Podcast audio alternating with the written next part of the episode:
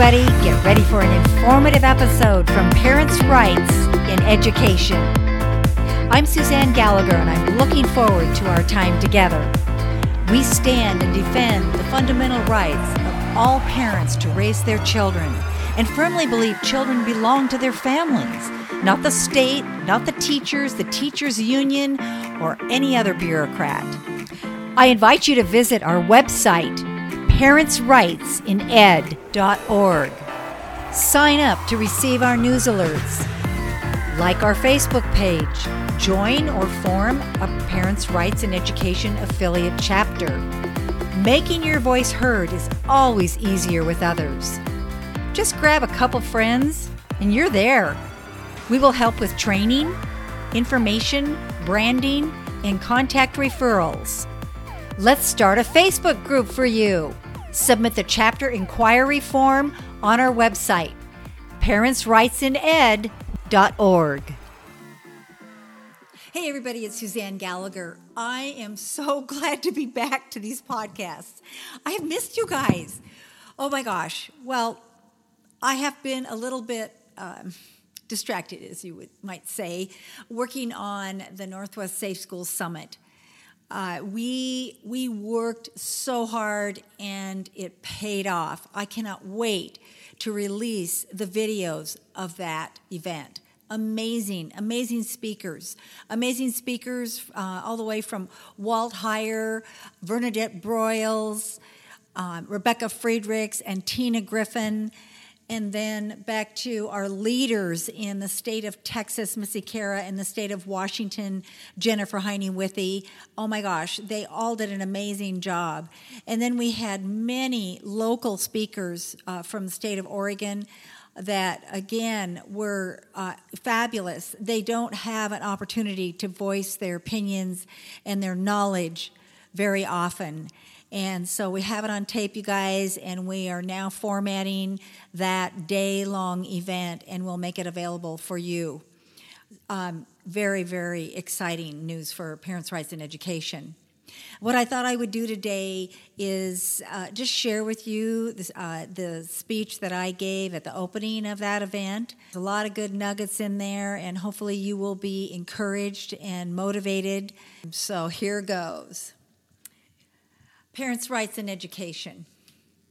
We value students, we empower parents, and we enlighten communities. We stand for the fundamental rights of parents to raise their children, and we firmly believe that children belong to their families, not to the state, not to the teachers or the teachers' union or any other bureaucrat. We believe that in this current and increasing political climate of medical mandates, forced vaccines, and the hypersexualization of children, parents have the final say. You know, parents are frustrated, and with some curriculums taught to their children, uh, you know, they want to participate, and they want to participate in their children's education. However, their views are not respected. It is clear the term inclusive only applies to some. Public schools are for everyone, and by law, all children in the United States have a right to free K through 12 public education. School boards admit they are no longer academic institutions. In fact, they are social service agencies. Parents want to be involved in the life changing decision making with their minor children. But school based health clinics have brought a new dynamic to the local community. Suddenly, the school nurse is administering examinations, psychological counseling, medications, treatments, and referrals for surgery and vaccines, all without parent knowledge or consent. The parent child relationship has been breached, and parents are shocked when confronted with often radical results. Everyone's opinion matters. Political bias cannot be tolerated.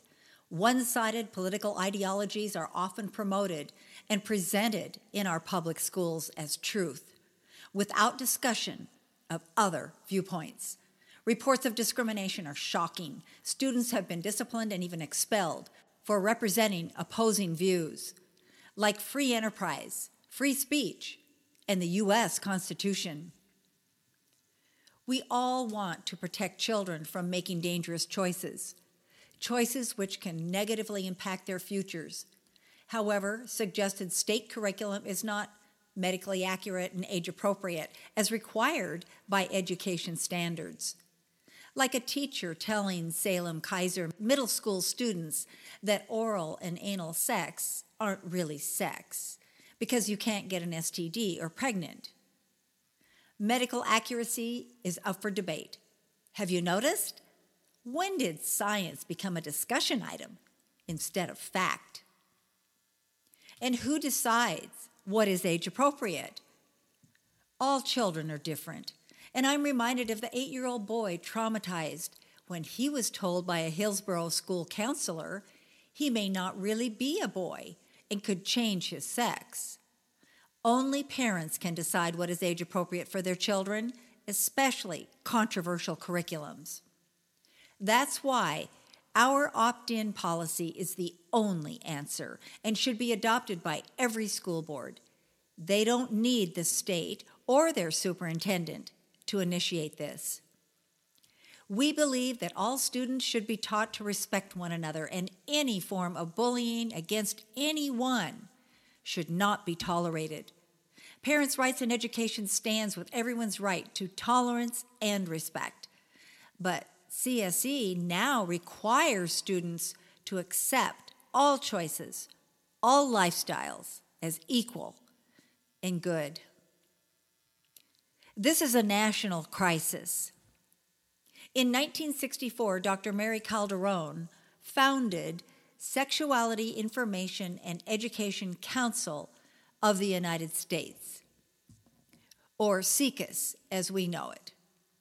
55 years later, in 2019, SIECUS officially renamed to SIECUS, dropped its former title and adding the tagline Sex Ed for Social Change.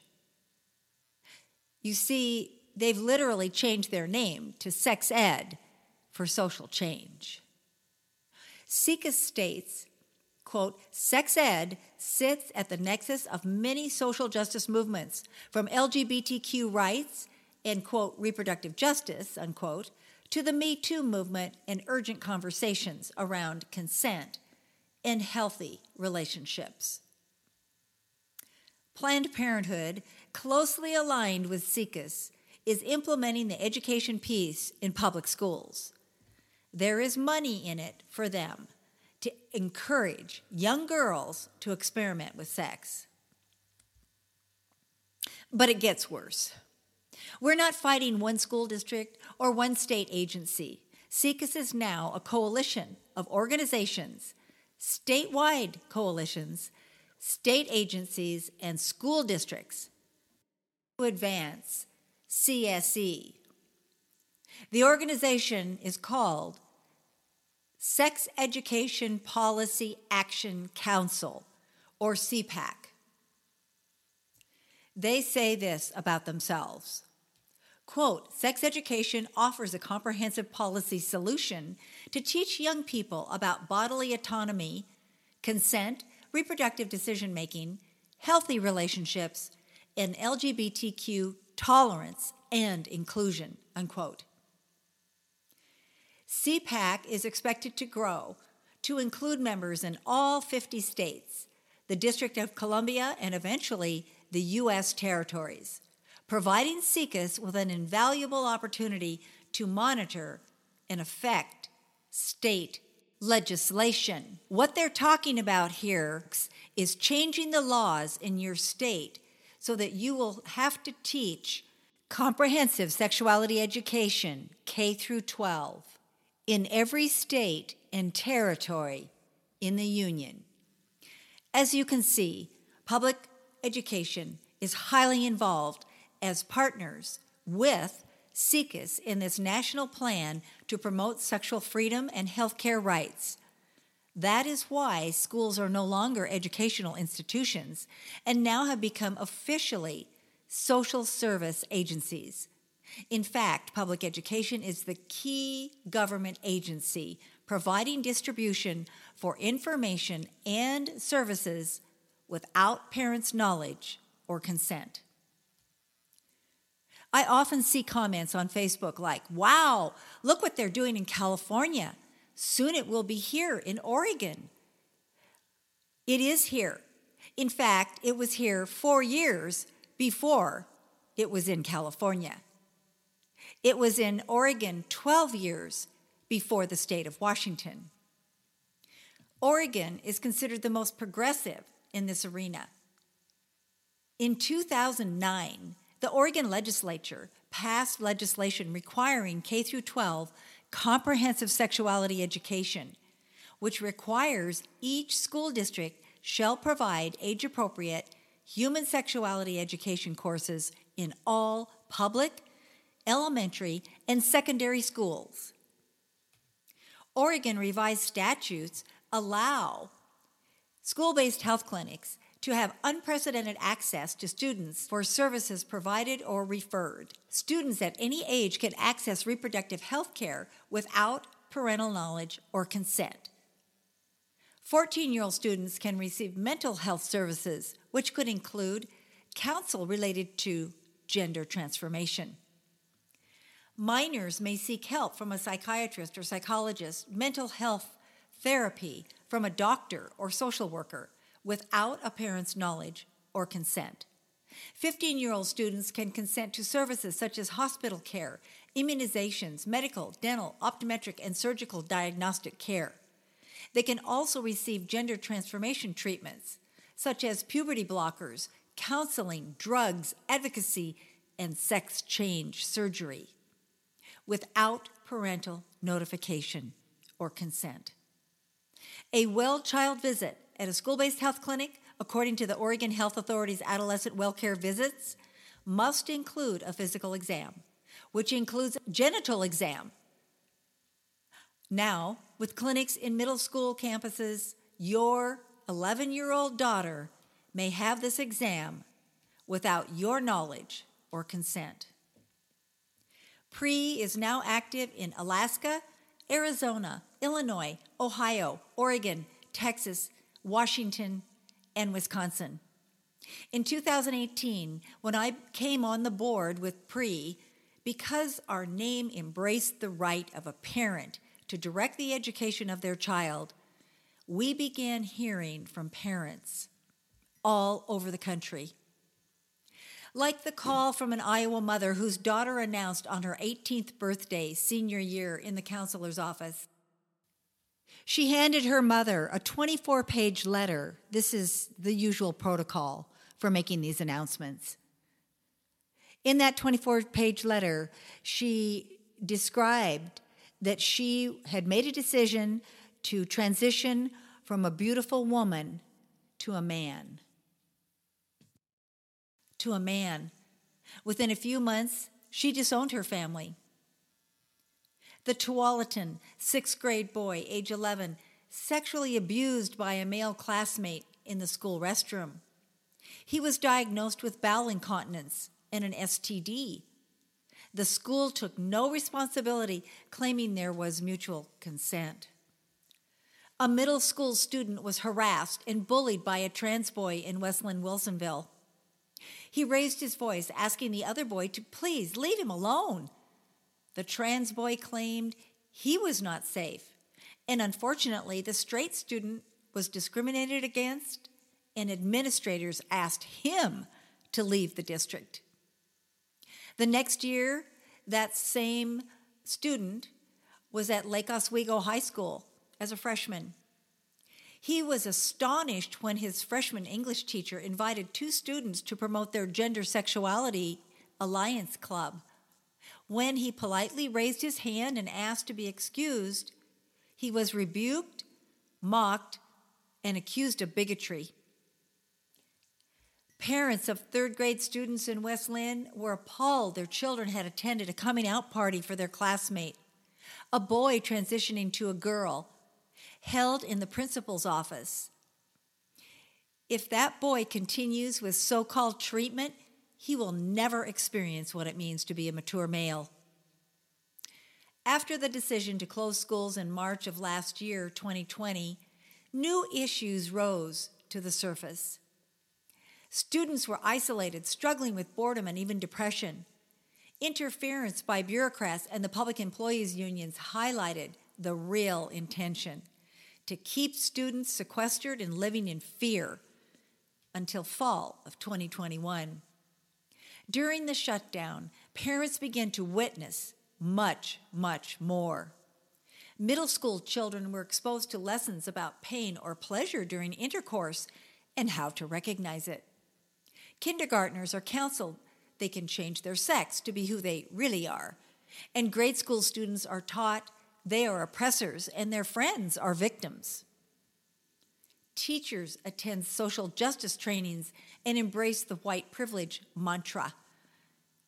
social emotional learning exercises for eight year olds promote stereotyping themselves and each other. After the George Floyd incident, on a Zoom call, the superintendent in my local school district declared, We must concentrate and embrace our ultimate goal equal outcomes for all. Soon, students, led by a faculty advisor, demonstrated in residential streets wearing BLM t shirts, shouting, No justice, no peace. Pre added issue tabs to our website. They are Anti American Ed, Social Emotional Learning, Critical Race Theory, and Black Lives Matter. We focused on the link between summer riots and K 12 education.